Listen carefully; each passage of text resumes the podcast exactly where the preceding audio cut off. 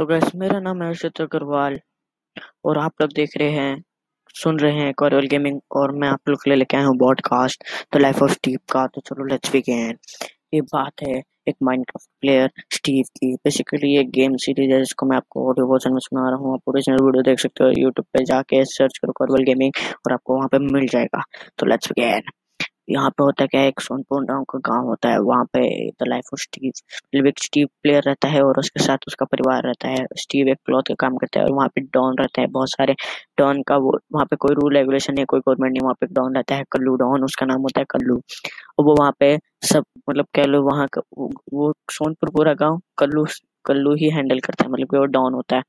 एक बार क्या होता है कि स्टीव अपने, उसकी क्लॉथ की शॉप है तो वो अपने शॉप पे काम कर रहा होता है और वहाँ पे देखता है कि उसके कल्लू के बंदे बहुत मतलब उसके साथ दूसरे शॉपर से बदतमीजी करते हैं मतलब सारा पैसा ले लेते हैं, उसका जो भी कमाई होता है तो ये स्टीव को बर्दाश्त नहीं होता।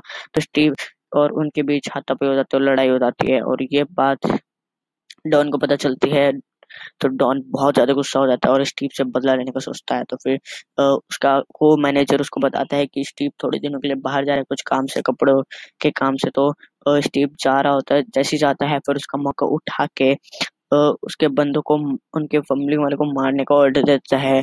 तो स्टीव जिस दिन गया उसके बाद जैसे ही जाता है फिर वो लोग को मैनेजर उसका वेट कर रहे होते हैं उनके जाने का फिर जैसे उनके परिवार को मार देते हैं पूरे घर ब्लास्ट कर देते हैं।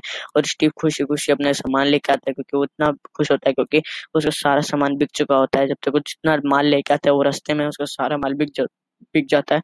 वो इतनी खुशी खुशी आता है और देखता है कि घर पूरा फूट गया है पूरा ब्लास्ट है। तो वो अपने दोस्त से पूछता है कि सब क्या हुआ? नॉर्मल सा दोस्त था, पर उसने बताया था कि सब कल्लू का लेने का है।